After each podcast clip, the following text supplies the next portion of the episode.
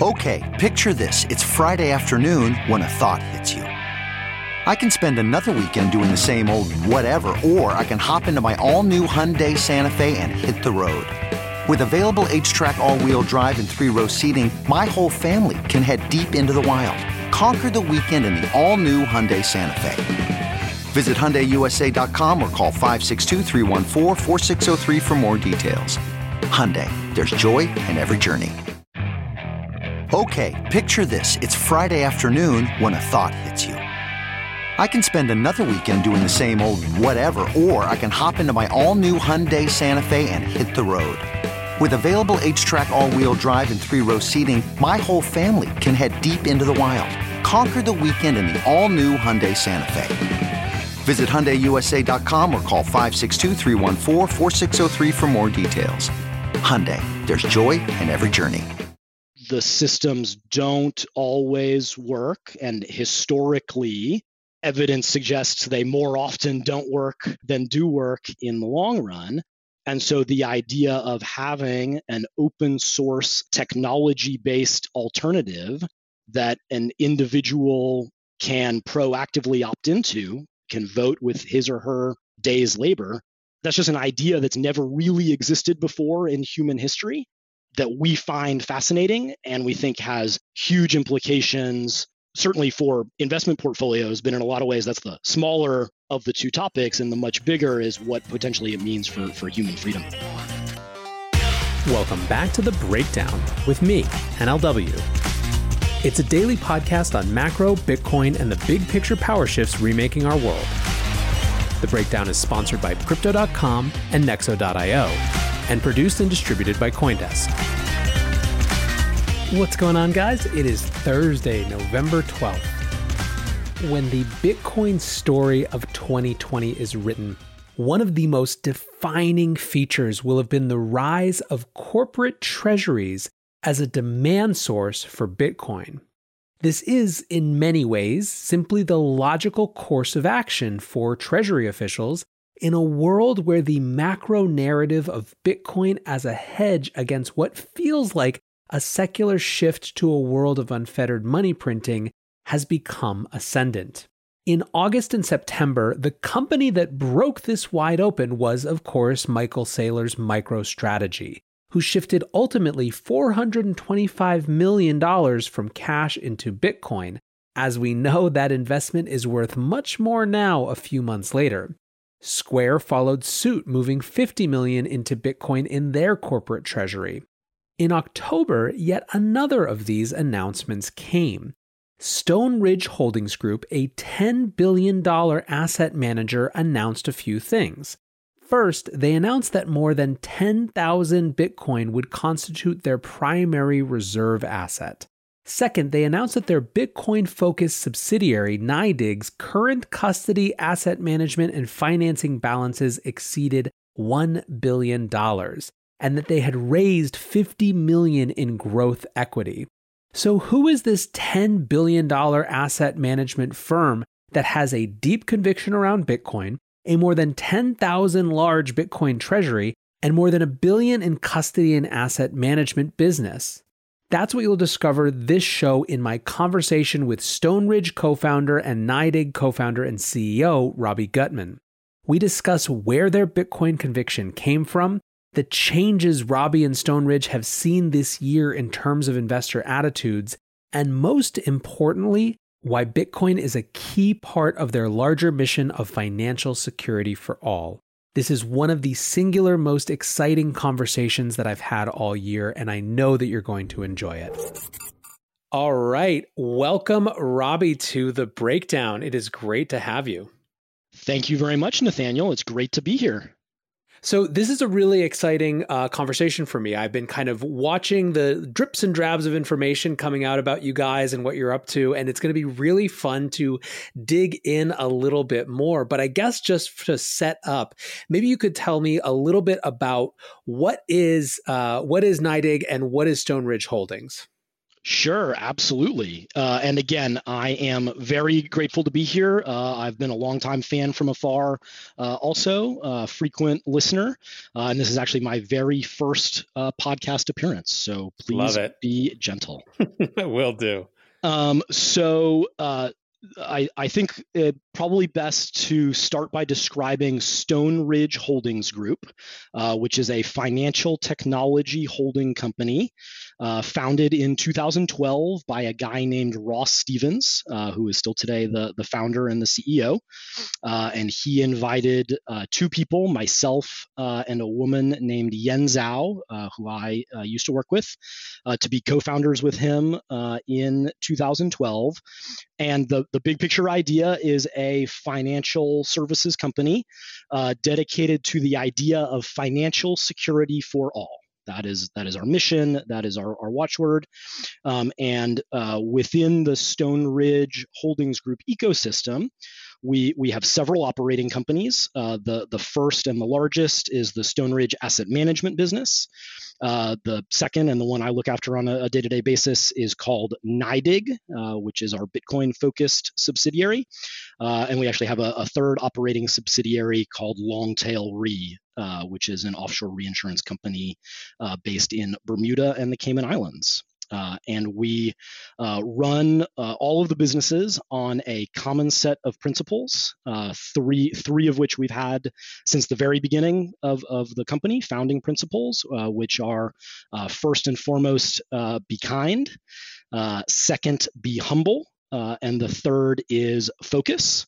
And uh, along the way, as we started and operated these businesses, uh, we've added a, a, fourth principle, which is really more of a mindset uh, called anti fragile, uh, which is totally inspired by and cribbed from uh, mm-hmm. the, the Taleb book of, sure. the, of the same name, uh, which is really just a way, way to go through life. Uh, trying to set yourself up uh, to not only be resilient in the face of shocks, uh, but actually get stronger in, in the face of shocks. Interesting. So uh, let's talk about just be, before I kind of divert you into the crazy world of Bitcoin. Um, this idea of financial security for all. What does that mean? Uh, I guess uh, you know, kind of as a as a mission or an orientation, but also practically for you guys. Sure. Um, so I'd, I'd say as a guiding principle, it's it's both a uh, reaction in some ways to the the things that we had experienced in our careers uh, up until the founding of Stone Ridge, um, as well as an orienting principle around um, each of the businesses. And and so I, would say, um, you know, speaking for for me personally, I've I've been on Wall Street in financial services my entire career, um, and I've always found everything I've done um, intellectually uh, fascinating uh, and intellectually fulfilling. Um, but at, at, least up until Stone Ridge, there had always been a little something missing of what what was I really doing it for? Um, who was I doing it for? Why was I doing it? Um, and for for us in in Stone Ridge, remembering that mission of trying to create financial security for all um, is is something that we live with every day. And so, for example, as we as we talk about our Bitcoin focused subsidiary NYDIG, one one of the things I, I think we'll talk a lot about is is how and why we got interested in Bitcoin. And it's absolutely within this framework of financial security for all. And in other parts of our business, in, in often financial security for all means in, in some contexts financial security for mass affluent Americans, which is they are all too. Um, Bitcoin really for us is much broader than that. Is financial security uh, potentially for you know billions of people on on Earth um, who are not fortunate enough to be part of functional fiat monetary systems. Love it. Yeah, we're we're definitely going to dig deeper into that. I'm interested. I think these origin stories are really important and fascinating, particularly in the in the financial industry where there is a perception that these aren't conversations that funds and firms and people have with themselves, which I think couldn't be further from the truth. And you know, it's interesting to me that you started this firm a few years after the great financial crisis and you had this founding principle in mind. You wanted to add that context to the work that you were doing. I mean, it feels very intentional. Absolutely. Uh, very, very intentional. Uh, sometimes we we talk about um, Stone Ridge being as much a uh, experiment in running a business based on these principles uh, as as it is anything else. So, just last question about Stone Ridge before we maybe, I mean, it's it's all going to be about Stone Ridge in part two, but before we segue in kind of the, the Bitcoin origins, is um, what uh, what are the other so for for the parts of the business that aren't focused on Bitcoin, what are the types of things that you invest in? Just again, context setting for anyone who's listening. Yeah, absolutely. So, uh, in the Stone Ridge asset management business, uh, that that is in, in form and function a fairly traditional alternative asset manager. Uh, we manage a little over $10 billion um, on, on behalf of about 100 institutional allocators. Uh, we have a variety of strategies in that business. Uh, the, the first and the largest uh, is a set of reinsurance strategies. Uh, which which range from a daily liquid strategy that invests primarily in catastrophe bonds, uh, all the way to a uh, three-year locked private vehicle uh, that invests in uh, private bespoke reinsurance transactions. We also, within the Stone Ridge Asset Management business, manage a marketplace lending fund uh, so we, we are, to our knowledge, the largest uh, marketplace lending fund uh, in, in the world. Uh, there we, we partner with firms like Square and SoFi and Lending Club to provide capital uh, to, to the borrowers on their, on their platforms. and we, the third strategies uh, that, that we run are a set of volatility strategies. Uh, so we, we sell options in listed and OTC markets uh, to, to generate a return for clients. Uh, and the, the last and the most recent strategy that we launched uh, is a single family residential real estate strategy where um, we, we purchase homes uh, and single family homes uh, and fix them up uh, and, and rent them out to families.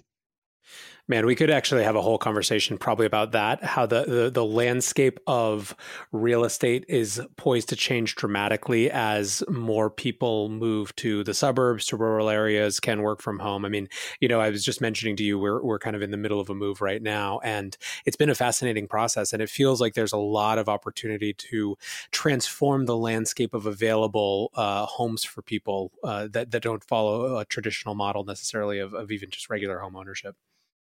Absolutely, and if you look, you know, hopefully I do a good job, and maybe you have me back, and uh, we we can we can talk about about this.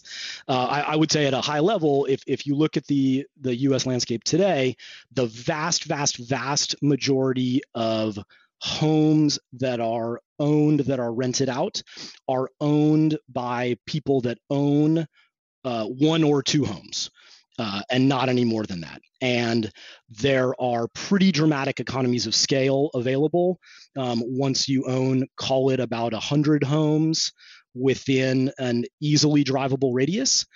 And so that, that just creates the opportunity to create a much better experience for a tenant in a home like that, uh, cut a lot of the costs out, uh, shorten the time to deliver uh, fixes and services, uh, as well as the opportunity to, to offer um, additional services as part of the land, landlord tenant relationship.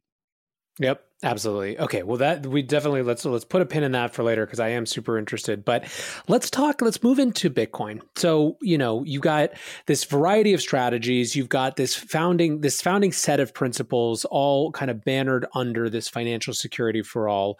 When do I guess you guys personally start looking at Bitcoin? What's the sort of origin story there, and how does it start to creep into the actual business? Sure. And I I would add some high level context here. I'm I'm sure you've had the same experience in your travels through time and space um, as I have. Of you you start to develop uh, a nose for the different flavors of, of crypto nerd, um, mm-hmm. and I would I would say you know at at Stone Ridge we we you, what you tend to find is the intersection of, of three particular flavors of, of crypto nerd, uh, and I and I count myself uh, um, amongst all three. Um, and and so the the first flavor is is really those that have a a personal or family experience um, with collapse of a regime or a monetary system. So for me personally, my grandfather escaped Nazi Germany after hyperinflation destroyed his wealth and fascists murdered his family. And so that that has that has created for me um, a, a, a, fairly deep cultural for me and my family a, a pretty deep cultural appreciation of the freedoms embedded in the American project, and also a, a real sense of what happens when they when they go away. Um, and the the the second flavor so that's a cultural flavor the the second flavor is, often a, a, timing flavor where just sort of accident of timing of birth placed me um, at um, a, a, timing in the world to get a, a pretty deep appreciation of the transformative power of these open source networks. So I, I, have dim but specific memories of life before the internet. You know, I wanted to learn how to program my graphing calculator. I literally wrote a letter to the Zilog Corporation, and they literally shipped me back books about assembly language and the, the Z80 processor. And you know, that's a crazy thing that would never happen today. Um, to like, okay, now I'm playing. You know, and I rode my bike around as a little kid, playing with the kids in my neighborhood, but then started to play trade wars on BBSs. I don't know if that's something that, that resonates oh, with you. man. Yep. Well, we must we were from the same time period. Exactly. And then, you know, okay, I haven't thought about that for a minute. right. And then sort of staying up all night playing Diablo on BattleNet and say, oh, you know, you can you can dupe this armor. What does that mean for the economy? And I'm gonna go, you know, search for gold, but do I really need to? Or can I just trade for the things I need? Um, and you know, sort of remembering social life before Facebook and then after Facebook. And, and so a real, I, I, I think, time and place of how the world got networked um, in in our lifetime in in ways that was really powerful and transformative. And then, you know, the the the final flavor, and and I'd say this chronologically is really where the light bulb goes off, is the Wall Street or financial services career informed um, a, appreciation, for better or worse, of uh, the made upness of the fiat monetary systems. You know, the the the fact that the fiat systems are a, a shared illusion that we all buy into. And again, I, I, say that without any value judgment. Like that shared illusion is very powerful. Mm-hmm. I pay lots of taxes. I take the M train over the Williamsburg Bridge. Like that bridge is real. that train is real, and it exists because we can issue dollar denominated debt. Um, but at, at the same time, going back to the you know visceral experiences with what happens with the, when the systems collapse, you got to be careful about managing those those shared illusions. And and so for me personally, um, I, I I first heard about Bitcoin very early on um, in in the wake of the financial crisis. I, I lived in in New York City uh, with with two other guys uh, in in uh, small apartment and we all worked on wall street and we all had these front row seats to um, to to the to the financial crisis. And you know i sort of remember thinking like oh that's that's what my grandpa always meant when he said it's all made up uh, which, which is that it's it's really all all made up. Um, and so I, I actually bought my first Bitcoin on Craigslist, um, you know, on a shady street corner in, in New York City. Amazing. Sometime in, in late 2009 or early 2010, I actually went and back and tried to, to find the interaction in my Gmail. I, I couldn't find it, but, you know, I, I did it totally terribly. It was just a private key on a USB stick. I didn't do anything to make sure that, you know, the guy hadn't spent it any anything before, and actually took me a couple of days to even figure out how to move it on the on the blockchain. But I did eventually. It was legitimate. The guy had not kept a copy of the key, or if he had, he, he hadn't used it. Um, and and so I, I think it's really at, at least for me, it's the intersection of those three things: the the the timing, uh, the culture, and the the professional experience that really just yields this absolute fundamental fascination with the idea of an open source monetary system. As as an alternative at, least for me from my perspective not a replacement for any of the fiat systems. You know we we have today the US postal service and private solutions like DHL or FedEx and email They all coexist. They all have different purposes. In my mind, the idea that you would continue to have government backed fiat systems, at least the larger ones, as well as an open source system makes makes complete sense um, and is just an extremely powerful idea that um, we we just can't let go of. And honestly, we just love love Bitcoin uh, and and feel like we're at at the dawn dawn of the internet and getting up to work every day on moving that idea forward uh, is just very powerful, very exciting, and and what drives us. Super interesting answer. I think, um, you know, in terms of that flavor of crypto nerd answer, it for me it absolutely took connecting the dots between sort of the Bitcoin uh, that I was being introduced to when I was living in San Francisco, when I was working as a VC, with actually my previous experience where I thought I was going to be in post-conflict reconstruction, and had spent my early twenties in uh, Uganda, Rwanda, the Balkans, the Middle East. Um, it was really that that sort of was what triggered it for me as something more than just an alternative payment system, right? A competitor to Square, which is how a lot of Silicon Valley treated it at that time. So I, I think that that's super fascinating. Um, okay, so so you clearly have this interest around it. Uh, how does it move into the stage of conviction, and then how does it infiltrate what you're doing at Stone Ridge?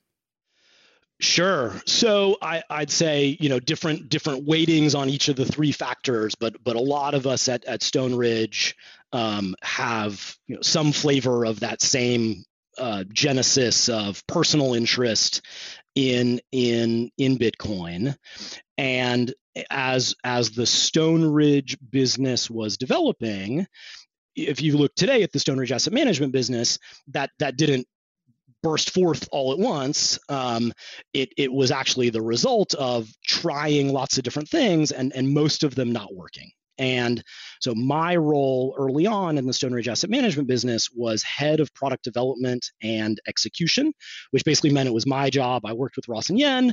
We had a long list of crazy ideas, um, and periodically we would take a crazy idea off the list and do some work on it. And most of them didn't work, um, but occasionally some of them did, uh, and and we got big funds or or other big big businesses. And actually, given our personal interest in Bitcoin, um, the idea of launching a cryptocurrency fund or a Bitcoin fund had been on the list from the very beginning. Um, and it, it hadn't really gotten prioritized. And before it did, actually, I'd, I'd say late 2015, early 2016, we we found ourselves just talking a lot about it. And, and I think by that point, the landscape had changed a little bit. It wasn't just Bitcoin. There were some other things going on that were starting to, to percolate up in, into our conversation. And, and what we really found is there was a mismatch between how much we were talking about it and how much exposure we had to the idea. And, and so we really challenged ourselves. You know, one one or two things needed to happen to close that gap. Either we should stop talking about it so much, um, or um, we should have a lot more exposure than we did. And and so we we did a, a round of research and thesis challenging, and what we ultimately decided is is that we should have a lot more exposure. And so that that really kicked off at first the project of allocating some of the Stone Ridge Holdings Group treasury um, to Bitcoin. And so what what happened there was in, in my role at, at Stone Ridge, it was my job to find third-party service providers um, a, around which we would we would build things. And it actually never occurred to us early on that we wouldn't be able to find third-party service providers to facilitate what we wanted to do. So I have this very distinct memory of, of calling the big custodial bank that we used at the time and still use in the Stone Ridge Asset Management and saying, hi i want to put some bitcoin in our custody account. You know what can you walk me through the process? It shouldn't be too hard right? Yeah exactly. And, and the guy said bit what? So huh that's that's weird um, and you know i think just a, a, little window into the kind of people we are rather than saying like oh i guess we can't do it um, we we said, oh, I, I, guess we have to build that ourselves. And um, there there were really three parts of the initial project internally. which was number one, how do we turn our dollars into Bitcoin um, in a way that satisfied us? Um, we weren't laundering money for ISIS um, and, and, satisfied other stakeholders as well. Um, second, once we had done that, how were we going to store the cryptocurrency in a way that both satisfied us that it wasn't going to get hacked and stolen, as well as uh, facilitated audit by by our auditors? Um, and and third, there were some particular accounting challenges um, of how uh, Bitcoin fits within existing um, accounting literature that that we had to work through uh, with with our accounting advisors and ultimately with our auditors. Um, and so, it it was really those three. Uh, pieces of work product um, that that we that we did that we ran that we managed that, that ultimately we completed and so what then kind of the next thing that happened was as we were building our position using this infrastructure, um, we were talking about it with our clients in Stone Ridge Asset Management. And I would say, you know, I, I don't want to overstate it, but something like 10 to 15% by count of the client base um, wanted to express the same thesis that we did. And, and again, at that time, still for us, it, it very much that thesis was um, long-term development of an open source monetary system.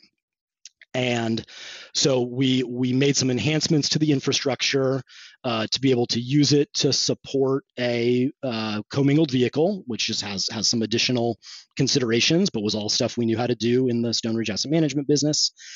And really, the the third part of the process was um, okay making the observation, you know, we're we're not going to be the last people that have this challenge that that show up and want to do either dedicated cryptocurrency things or have a, a piece of a, fund that they manage in in Bitcoin. Maybe there's a business opportunity um, to make the actual underlying infrastructure available to third parties. Um, and so that that kicked off the process for us. We we contributed uh, all the existing IP into a separate subsidiary. Um, and we approached the the New York State banking regulator, the NYDFS, about about getting a pair of licenses, both a, a bit license uh, for one entity and a New York limited purpose trust charter uh, for another entity, roughly mapping to to that execution work stream and to the the custody work stream. Uh, and and finally, we we did something we had never done before, which is we raised um, uh, equity at a subsidiary level. We do have some outside equity investors at the holdings group level, uh, but but vast majority uh, employee owned and 100% employee controlled. Um, and so we we raised uh, $50 million worth of equity at the NYDIG level um, a absolutely fantastic team at Bessemer Venture Partners, BVP, uh, run by a guy named Rob Stavis and another partner, Alex Ferrara, uh, led the round. Uh, and then there were three other strategic investors uh, who, who, tend not to like to be identified by name. Uh, one global investment bank uh, and two large global insurance companies, uh, all three of whom we have existing had existing relationships with at the time, uh, and who with whom our partnerships have only expanded uh, since then. Love it. So, I mean, so this is there's a lot to dig in here. Uh, I, I, think one of the things that I want to go back to though is obviously for the last couple months there has been a huge news cycle in Bitcoin around the idea of treasury holdings moving to this asset, right? And in many ways, it it makes just a ton of sense. If people start to see it, it's like this is a place where it would be natural for people, for firms, for corporations to express their conviction around uh, concerns of of you know inflation or wh- whatever it is, right? In this sort of process, but it it was presented or it has been presented as something new. But it sounds like in many ways that was the genesis of this for you guys, you know, three four years ago. Yes, that's right. Um, and you know, for us. Um, I, I, I, think since the financial crisis, the observation of the expansion of the money supply in the US has been something we've been paying attention to. Certainly, it, it hasn't shown up in um, growth in CPI really in any measurable way.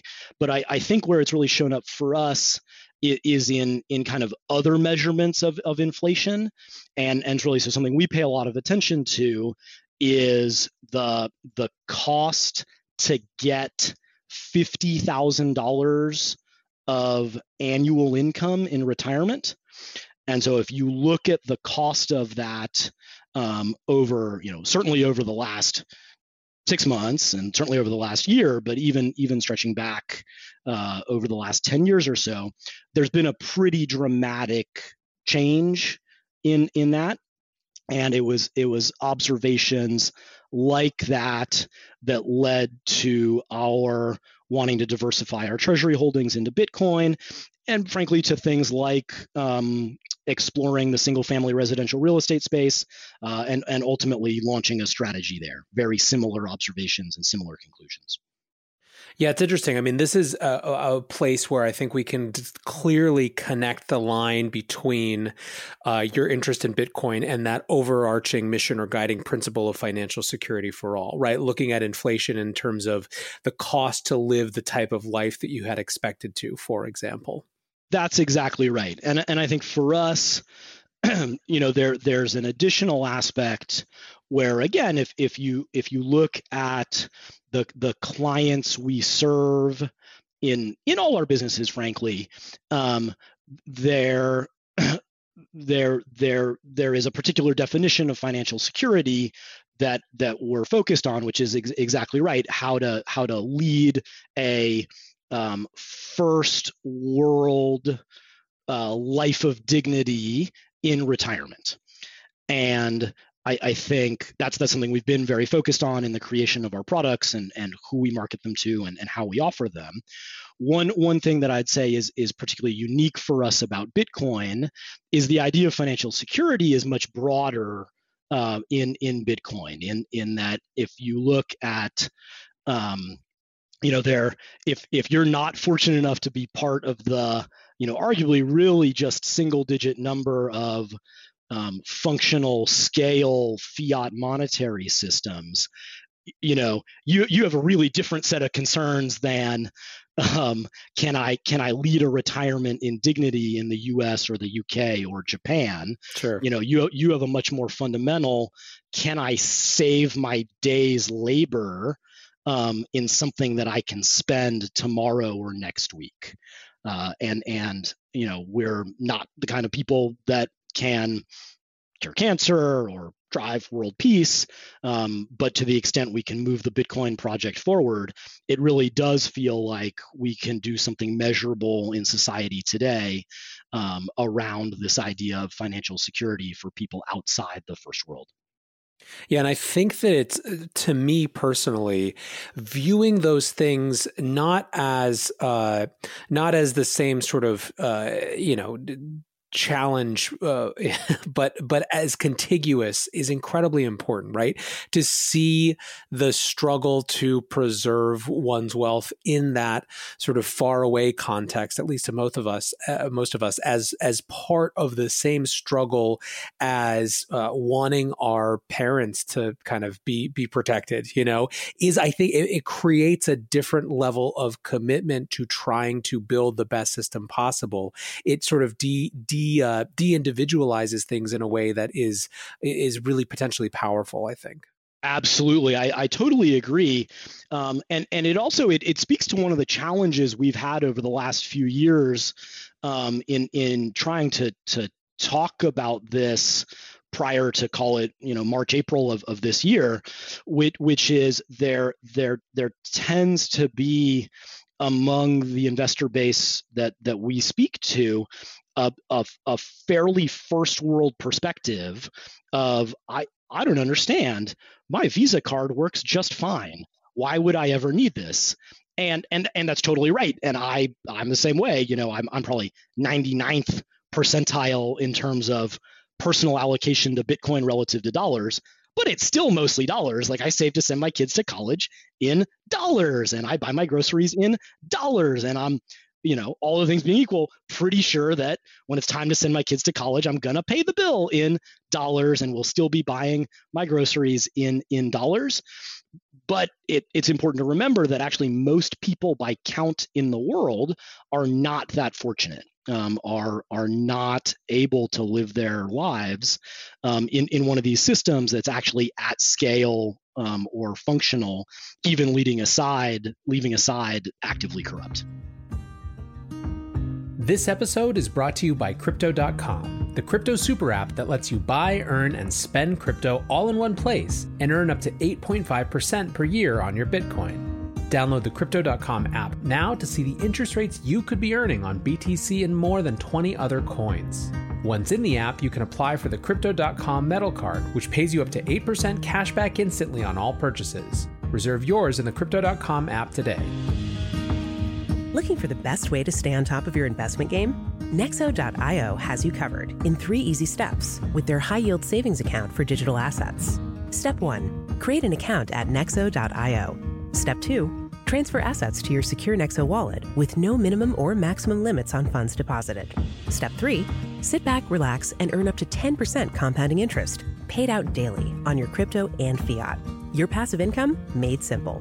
Get started at Nexo.io.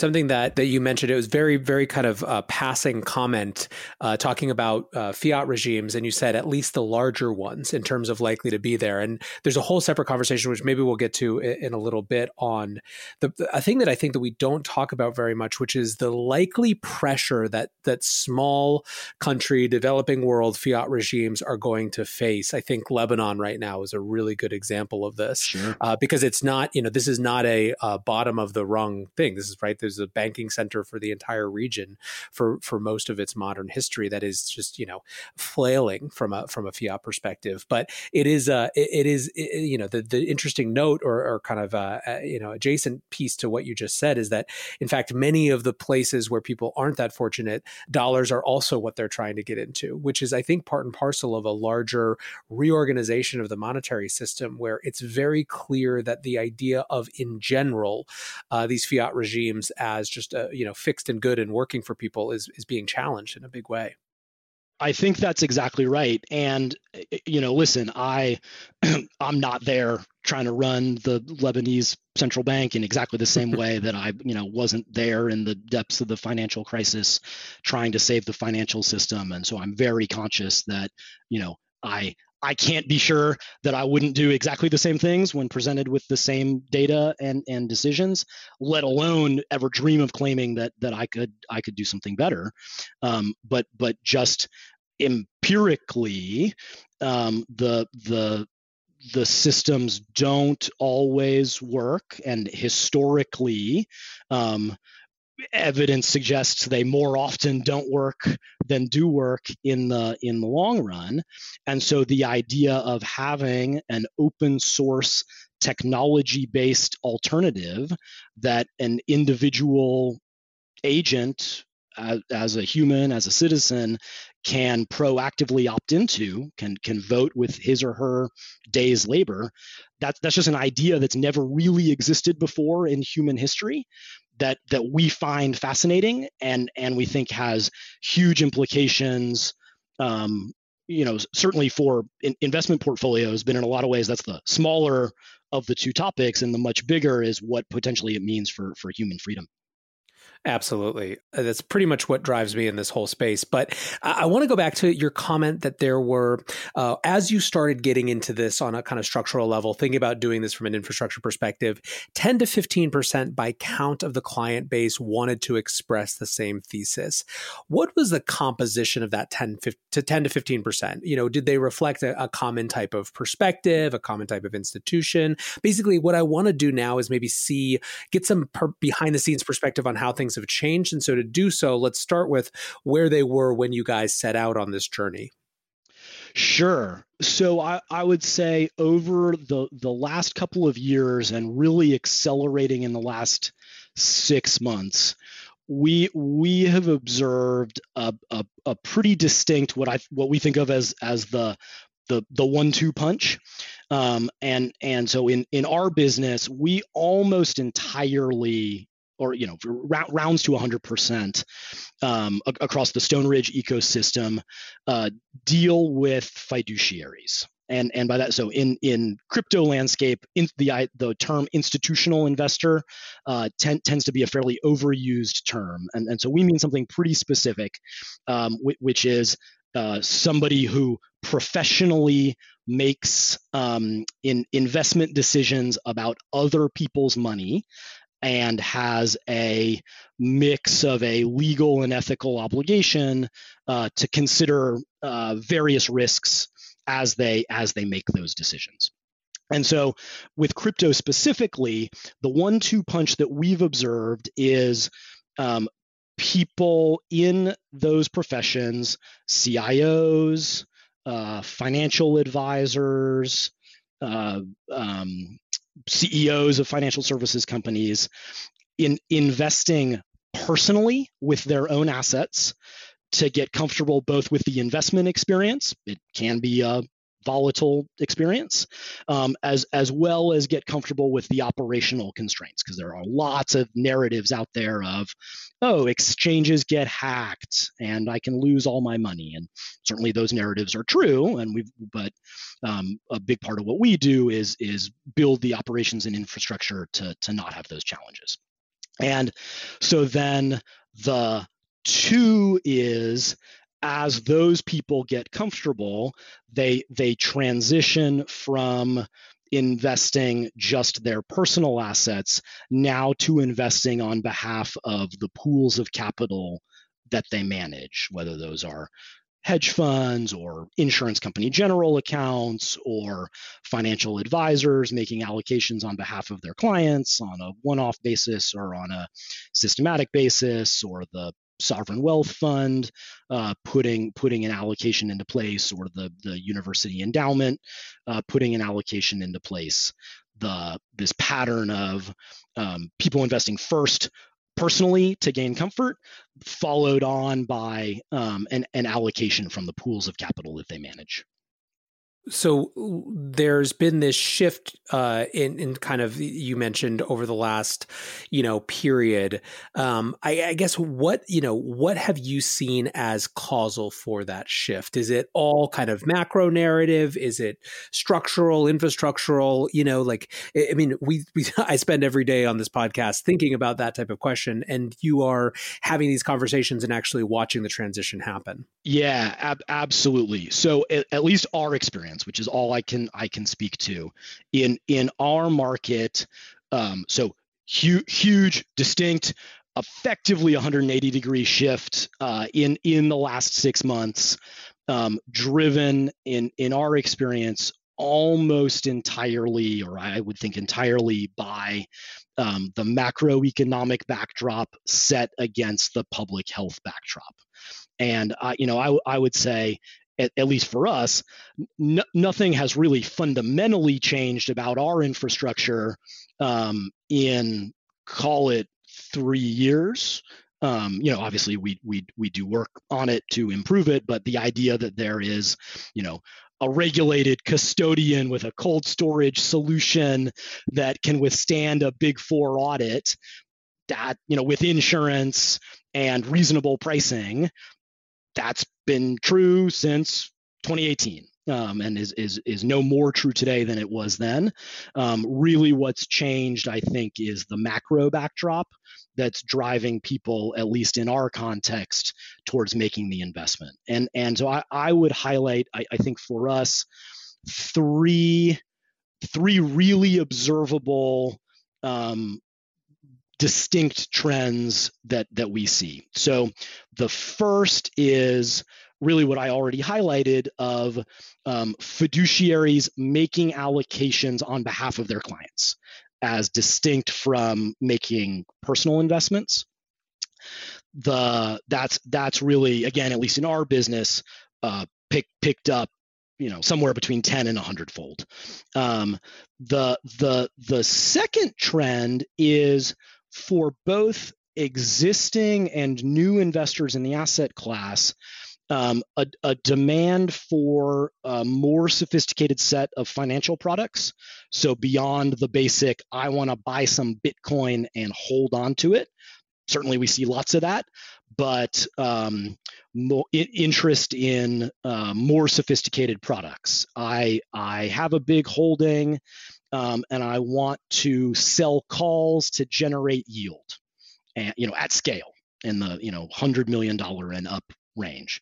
Like, oh, that's interesting. That's not something we saw before 2020 or you know i want to i want to accumulate a position but i have a specific target entry price uh, and so I'm going to sell puts struck at my target entry price so that while I wait for it to get there, I'm going to collect some yield. Or I have a big position um, or I want to enter a big position, uh, but I want to manage the volatility. So I'm going to do a collar um, around the position uh, to have a less volatile experience on on the book.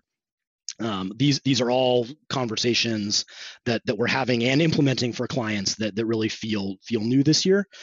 Um, and and the third thing I'd say is is um, a pretty dramatic shift in the tone of existing financial institutions um, looking to offer um, Bitcoin or Bitcoin adjacent products to their clients looking for integration solutions, white label solutions, or, or partnerships um, to be able to offer those products or, or accelerate their, their time to market in, in those products.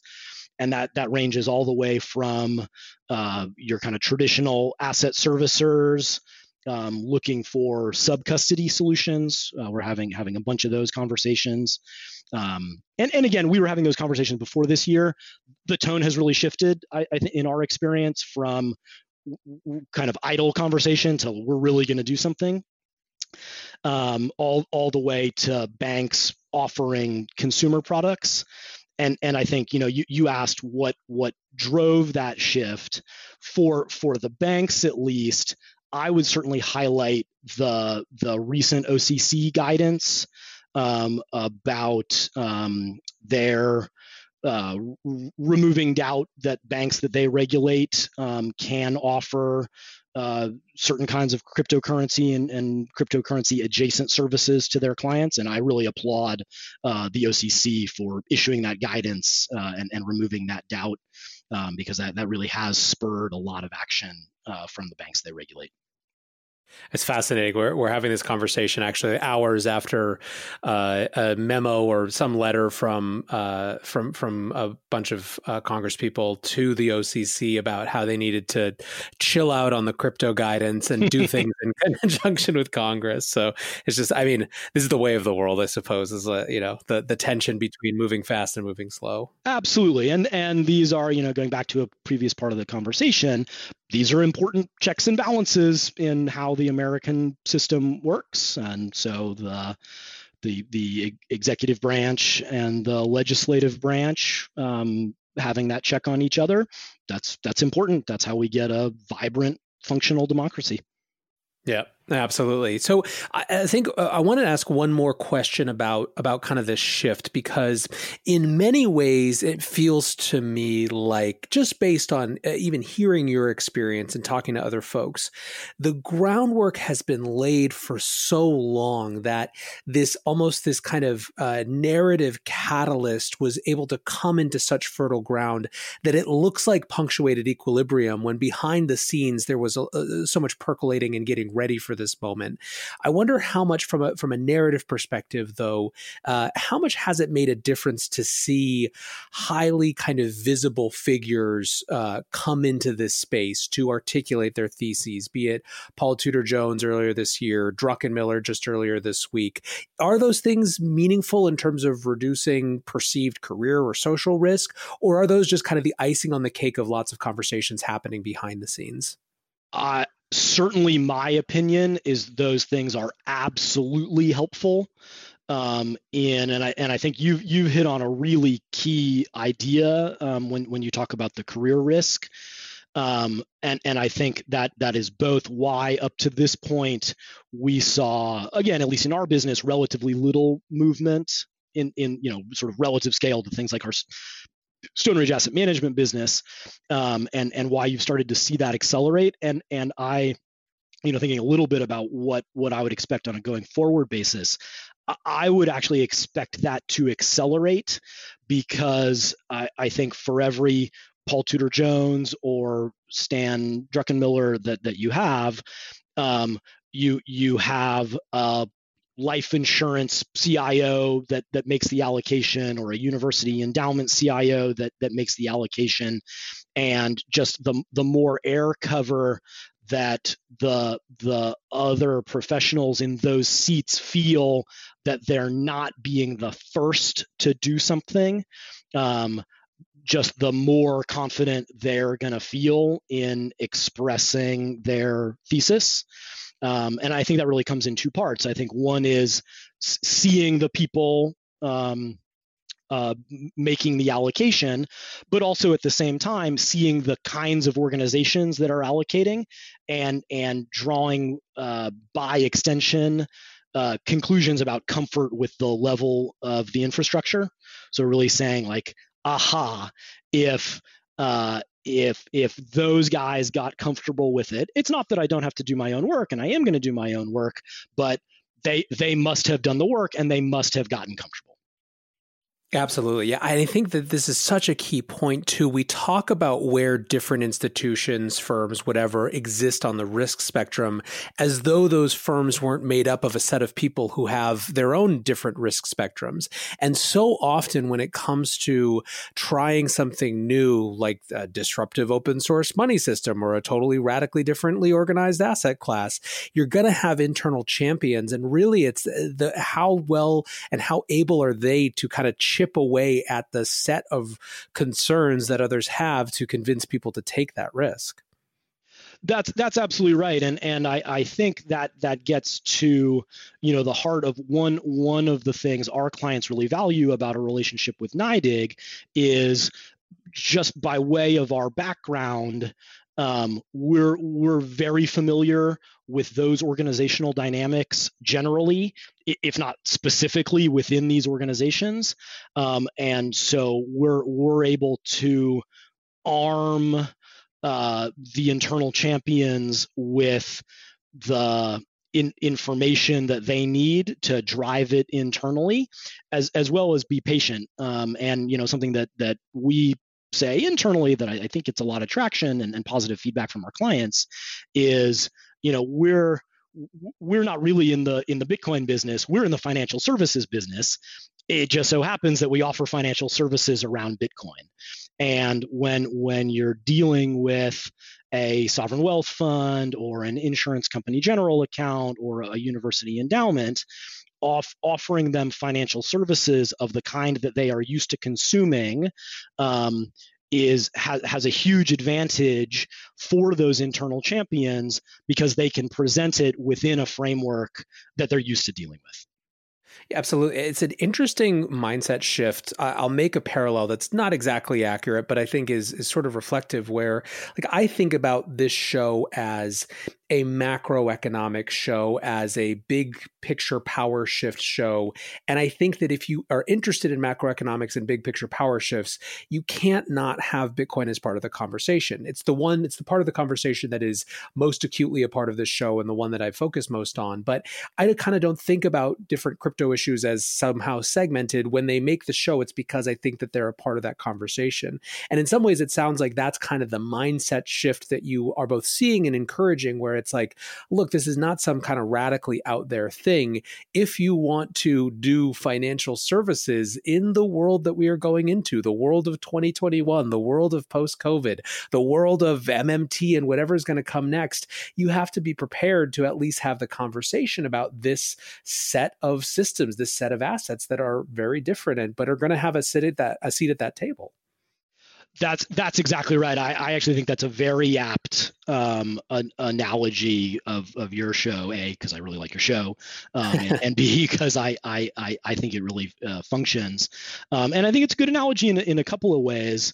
Um, back back to something you said before, which is yes, we we are while I, from our perspective anyway, the, the infrastructure to facilitate these kinds of investors making these kinds of investors, um, investments has really existed for for three plus years. The macroeconomic backdrop that caused them to uh, rethink their portfolio allocations in certain kinds of ways. That's really what's shifted in the last six months.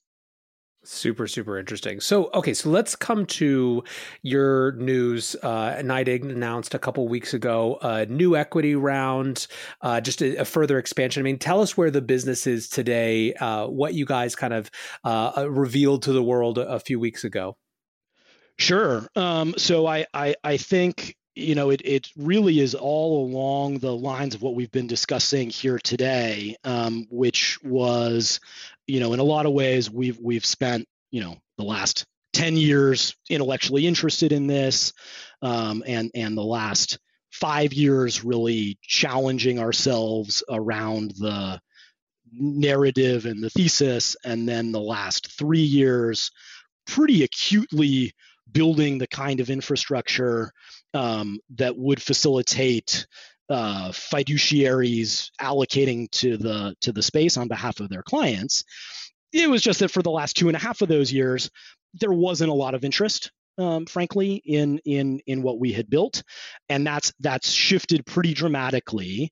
And we we see a pretty pretty big opportunity um, uh, ahead of us to to facilitate um, in investment in the space. And so, in, in terms of where we are today, so we we have a, a pretty robust platform around this idea of um, financial services facilitating investment in Bitcoin, and and so the the the platform components are things like the custody solution, the execution technology, um, our our proprietary approach to AML KYC, our research and advisory practice, um, and then our asset management platform, and, and more recently, um, our, our ability to do OTC derivatives, um, as well as our ability to do financing uh, in, in the asset class, lend, lend dollars uh, versus, versus Bitcoin collateral. And it's so that that that platform is uh, extremely robust, battle hardened at this point, um, and uh, you know the the way we offer it into the market, I'd, I'd say is is really in two parts. So the the first part is in what we think of as branded investor solutions, and it's all the same platform underneath it. it. It's just going back to things we talked about before. Different kinds of investors are used to consuming different kinds of financial services, and so we really make a pretty specific effort. Um, and this this ties to some of the new hires in terms of people that that are uh, have been in the business their entire careers of of offering these these kinds of products to these kinds of, of investors. So that's that's things like our um, fund and separately managed account solutions for institutional allocators, your pensions, your sovereigns, your endowments, your insurance company general accounts.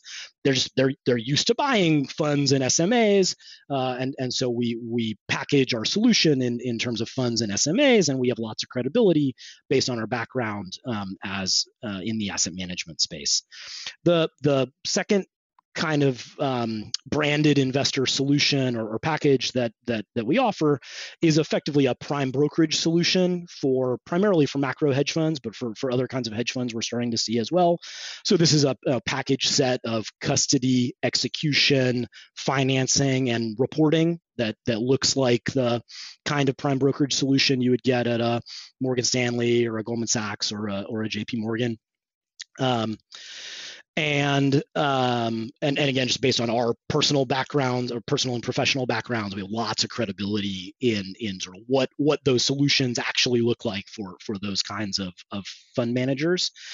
Um, and the the last one I would highlight is the the corporate treasury solution, where again there's just a, a kind of specific set of accounting and, and valuation and management and liquidity things that that go into those those solutions that that we've been using on our balance sheet for some time now, uh, and that that we're really seeing an acceleration of um, implementation at at other corporate treasuries. Again, it's all the same platform underneath. It's just that a you know a corporate treasurer doesn't buy a fund usually he buys a different set of things and and vice versa the the in insurance company CIO doesn't buy commercial paper. She she buys um, fund funds and SMAs.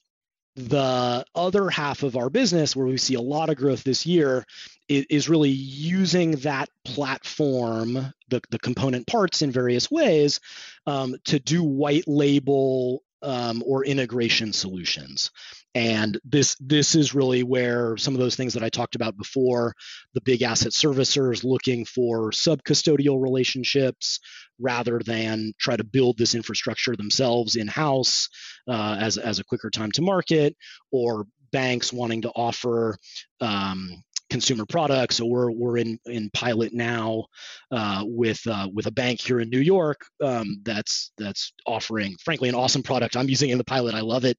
Uh, it's a Bitcoin debit rewards card. So you have a checking account at the bank. You swipe your debit card uh, instead of getting one and a half percent cash back or a toaster or whatever you might get from from your bank. Um, you get one and a half percent Bitcoin. And so just every time you swipe your debit card, you accumulate one and a half percent Bitcoin. And so we we we do all of the back end for that. We we buy the Bitcoin, we we custody the Bitcoin, we do the reporting, we help them work uh, with with the OCC to describe the program to the OCC uh, to to really manage all the customer protections that are really important for doing a, a program like that. Um, so those those are the kinds of things uh, we're really focused on um, on a go forward basis as we as we grow the team. Well, I, I, think that the the thing that uh, you know just really stands out, uh, hearing you kind of rattle this off, is what a Cambrian explosion moment this industry is having in terms of the ways that you can interact with this new open source monetary system. Right? I mean, it's it's zoom back out two three years ago, and it's it's you know, I mean, a lot of people fathomed it, but it's unfathomable in some ways just how uh, how much it's all coming together. Yeah, we're you know, f- frankly, I I pinch myself some days. I mean, they're they're you know we're we're working with some investors to accumulate Bitcoin for their portfolios. Where if you had asked me in February, would investor XYZ buy Bitcoin this year? I, I, I would have said 0.0% chance. Like literally, I would bet you any amount of money that the answer to that question is no. And then, you know, here here we are mid-November, and I I would have been flat wrong. Um, and yeah, I, I think more generally, I, I, think for us, the the big things that that we focus on or are excited about are on on ways to build the bridges um, but between um, the existing financial services industry um, and uh, and and Bitcoin, sort of making Bitcoin available through banks in ways that matter via their consumer products or their sub-custodial offerings and really um, helping people make allocations in their in their institutional portfolios um, in, in ways that just require knowledge about how those companies work uh, it's all it's all happening. It's very exciting, and we're we're just grateful to be a part of it. Well, the one other thing that I wanted to mention from that set of announcements, which I thought was really fun, is that you guys did the the old school hair club for men thing when it came to the treasury yeah. offerings. I'm not just a customer; I'm a client. Yeah, yeah exactly. Um, yeah, and so you know, was that was that treasury holding? I think the official announcement was uh, ten thousand Bitcoin uh, on the Stone Ridge books. Was that something new, or was that just kind of the you had been at this for a few years? We we've been at this a few years. Um, we we have accelerated our accumulation over the last um, six months, uh, and and so we we have a mix of um, been doing it for a while as well as renewed vigor um, about how much it makes sense for for us. You know, you you hit on a really interesting point um, that that is is something that we really draw on from our Stone Ridge asset management business that that really shows up uh, kind of across the board in the Stone Ridge ecosystem, um, which, which, is really a, a principal, not agent mindset.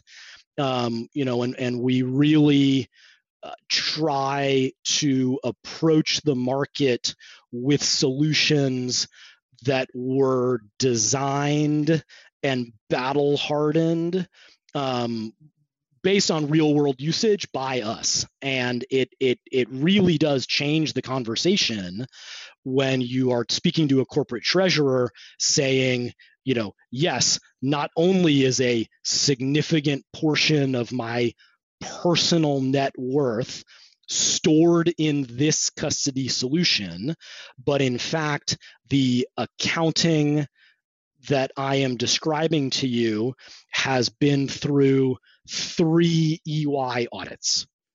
There is just a different um, uh, there's a different tone to that conversation by being able to say we use it ourselves um, than not being able to say that.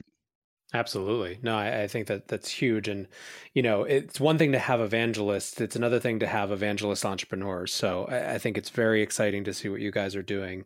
Um, I've had you here for an hour now, and I, I want to be respectful of your time and let you get back out to building products and then evangelizing them. But I want to maybe end on this macro note as well. Obviously, we are in the midst of a highly contested election cycle. We're looking forward to uh, a next year trying to figure out what that's going to be you know, you use the phrase the made upness of the fiat monetary system. W- you know, what do you guys see as the big picture trends that you're expecting over the course of the next, uh, I don't know, year? Pick your time period, right?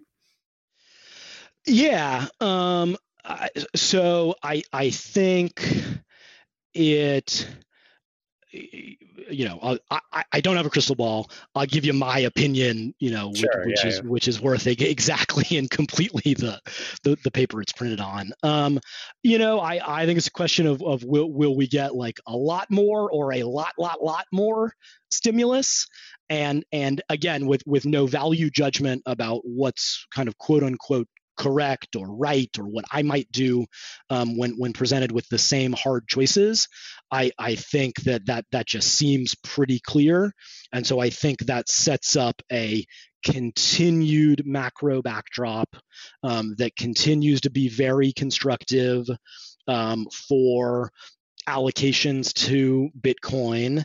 And then when you layer on top of that the kind of self reinforcing cycle of um, the air cover provided by the kinds of people that are out publicly talking about it, as as well as the the kinds of people that won't be out publicly talking about it, but do speak privately within their professional circles of CIOs and financial advisors. Yes, I have done this. Yes, I used these providers. Have you talked to the guys at NYDIG or you know any any one of the providers out there um, because they they really helped me and they they got it done. I think you're just going to continue to see an acceleration of of what we've seen. Awesome. Well, Robby, thank you so much for hanging out today. Uh, let's definitely have you back sometime to talk, obviously, more Bitcoin, but also this real estate thesis. I'm super fascinated, and keep up the good work. Financial security for all is a uh, is a no BS um, an important mission. So uh, I'm glad to hear that you guys are are on this journey and, and doing what you can. Well, likewise, thank you so much for having me. Uh, great to be here today. Would love to continue the conversation, and and same to you. Keep up the great work. Um, I'm a I'm a longtime fan, you know, first time guest, uh, and uh, I I really appreciate the the work that you do, putting high quality content out there uh, every day. So thank thank you very much. Cheers, sir. Have a good one. Reflecting on that conversation, the thing that I wanted to point out for just a second is this idea that they have been building for years. They've been exploring themselves for years, but they've been building and offering these institutional services for three years now. Robby was saying pretty clearly that there had been a dramatic shift in the last six months, driven by this macro narrative and just the clear cut view of Bitcoin as a hedge against what people see as a new type of monetary regime that feels inevitable. This is one of those classic moments of punctuated equilibrium where things that have been percolating and brewing and preparing for years all come to the fore in a short period of time because the last cog has clicked in and everything makes sense. I think that we're just at the beginning of a massive acceleration period for Bitcoin in the context of these types of institutional and corporate players. And I'm thrilled to see more people out there like Stone Ridge and NYDIG getting ready to service that market. Anyways, guys, I hope you enjoyed that conversation. I know I did. And until tomorrow, be safe and take care of each other. Peace.